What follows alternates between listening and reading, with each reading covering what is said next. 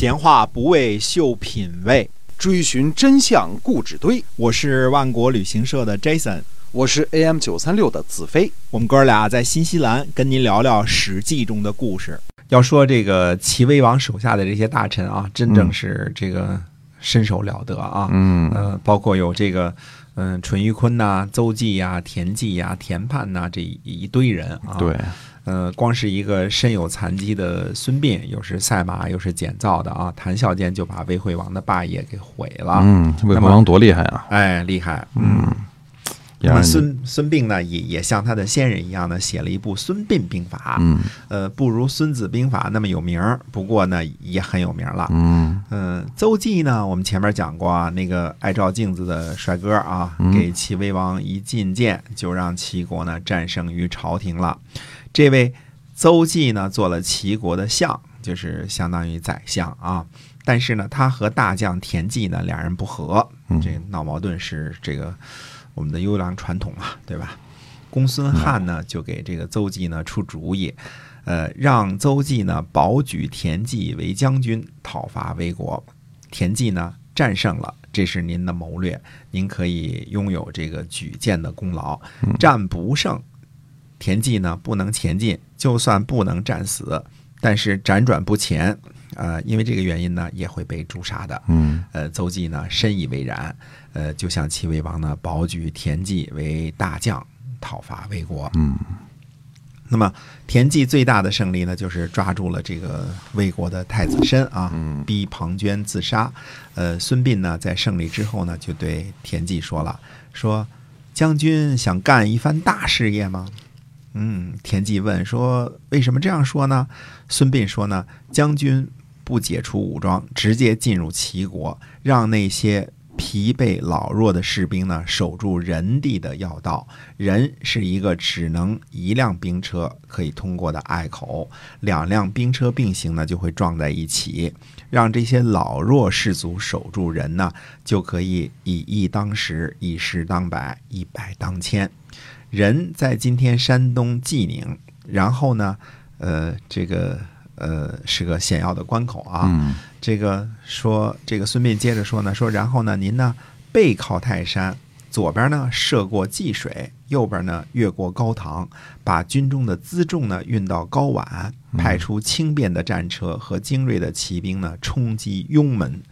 呃，雍门是这个齐国都城临淄的城门啊。嗯如果这样干的话呢，齐国的国君呢可以安定，城侯邹忌呢就会逃走，不然的话呢，将军您就回不了齐国的都城了。嗯田忌呢不听，这个孙膑的计策呢，呃，我们说这个并非是单纯的谋反啊，而是认为呢，呃，田忌呢打仗厉害。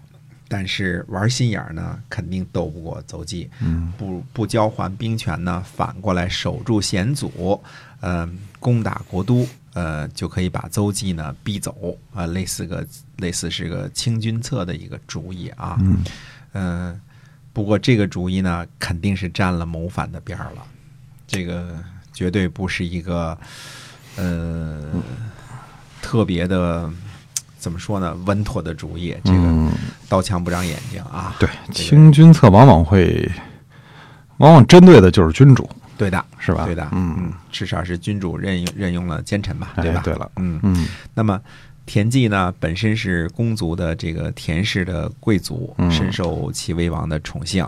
对于孙膑这个有些呃谋逆嫌疑的计策呢，不予采纳，也十分的正常啊。那么呃，田忌呢三战三胜，这事儿这个在齐国非常的这个轰动啊，所以呃，邹忌呢就去找了，又去找了这个呃公孙瀚，就告诉公孙瀚了，说你看现在田忌三战三胜了。公孙瀚呢就派人呢拿着很多钱呢去闹市里边占卜，并且扬言说呢，说我们都是这个邹忌的人，嗯，现在呢三战三胜啊，威震天下。嗯、想要做大事儿，现在呢要来占卜一下凶吉。之后呢，这个又派人呢，这个公孙案又派人呢拘捕了这个算卦的人，并且呢在齐威王面前呢三曹对案。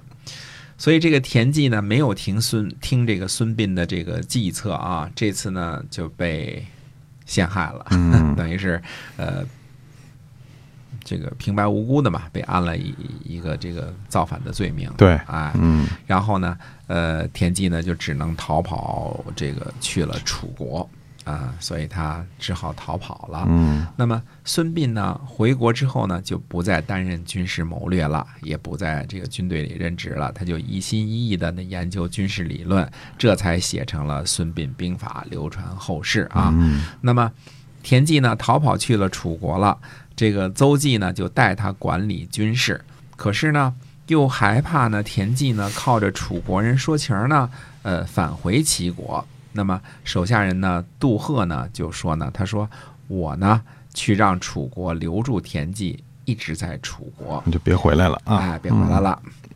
那么杜赫呢，就去对楚威王说：“他说，邹忌啊，之所以对楚国不友好，主要是怕田忌呢靠着楚国说情返回到齐国。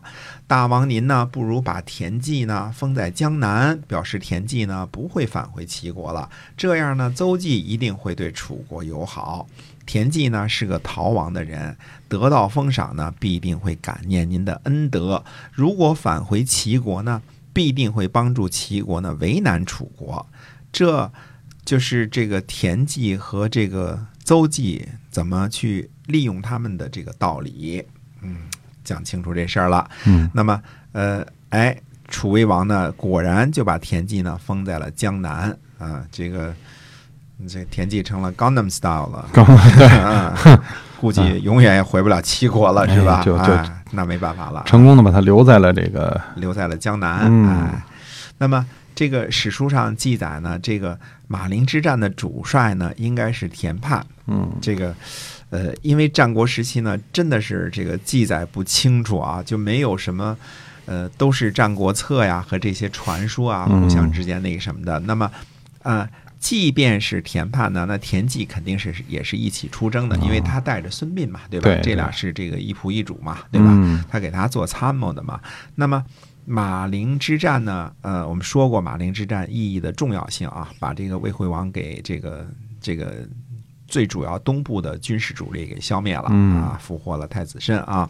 那么，呃，这个田田忌这个等于说打赢了，呃，三战三胜，打赢了三场仗之后呢，最后被邹忌陷害，嗯。只好去逃跑去了这个楚国。楚国了。嗯。哎，那么马陵之战的主要的参谋呢是孙膑，嗯。那么他是田忌的门客嘛，这个哎。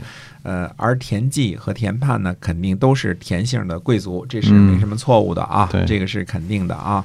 那么，呃，其实呢，呃，我们说田姓贵族当中最厉害的呢，还不是这两位，既不是田盼，也不是田忌嗯啊，谁呢？是田英。哦，田英哎嗯，那么田英何许人也呢？那么，呃，下回再跟大家接着继续介绍这个齐国的另外一个田姓的大贵族。哎是嗯，所以其实我们讲到战国，就发现呢，这个呃和春秋时期比起来啊，战国的这个对于历史的记载呢，就已经就已经非常非常的缺失。哎缺失了。然后呢，没有那么多细节，没有那么多时间、地点、人物，有时候语言不详，嗯有的时候说是这个，有的时候说是那个，哎，这个但但是谋略都记载的很清楚，怎么嗯使坏的，怎么挖坑的，这个都记载的非常的清楚啊。教大家套路的是吧？哎哎，教招的，嗯。绝对是教套路的，所以嗯。套路这东西从战国时候就有啊，啊，但是那个时候是打仗的时候，就兵不厌诈，因为，呃生死立判的时候呢是应该用诈，就是活都活不下去的时候，还管什么诈不诈呀，嗯对吧？嗯但是怎么能赢？怎么能活下来？这是相。对于和平时期呢，这个兵呢是没用的东西，嗯就是兵嗯和谋略啊，这些都是没用的东西。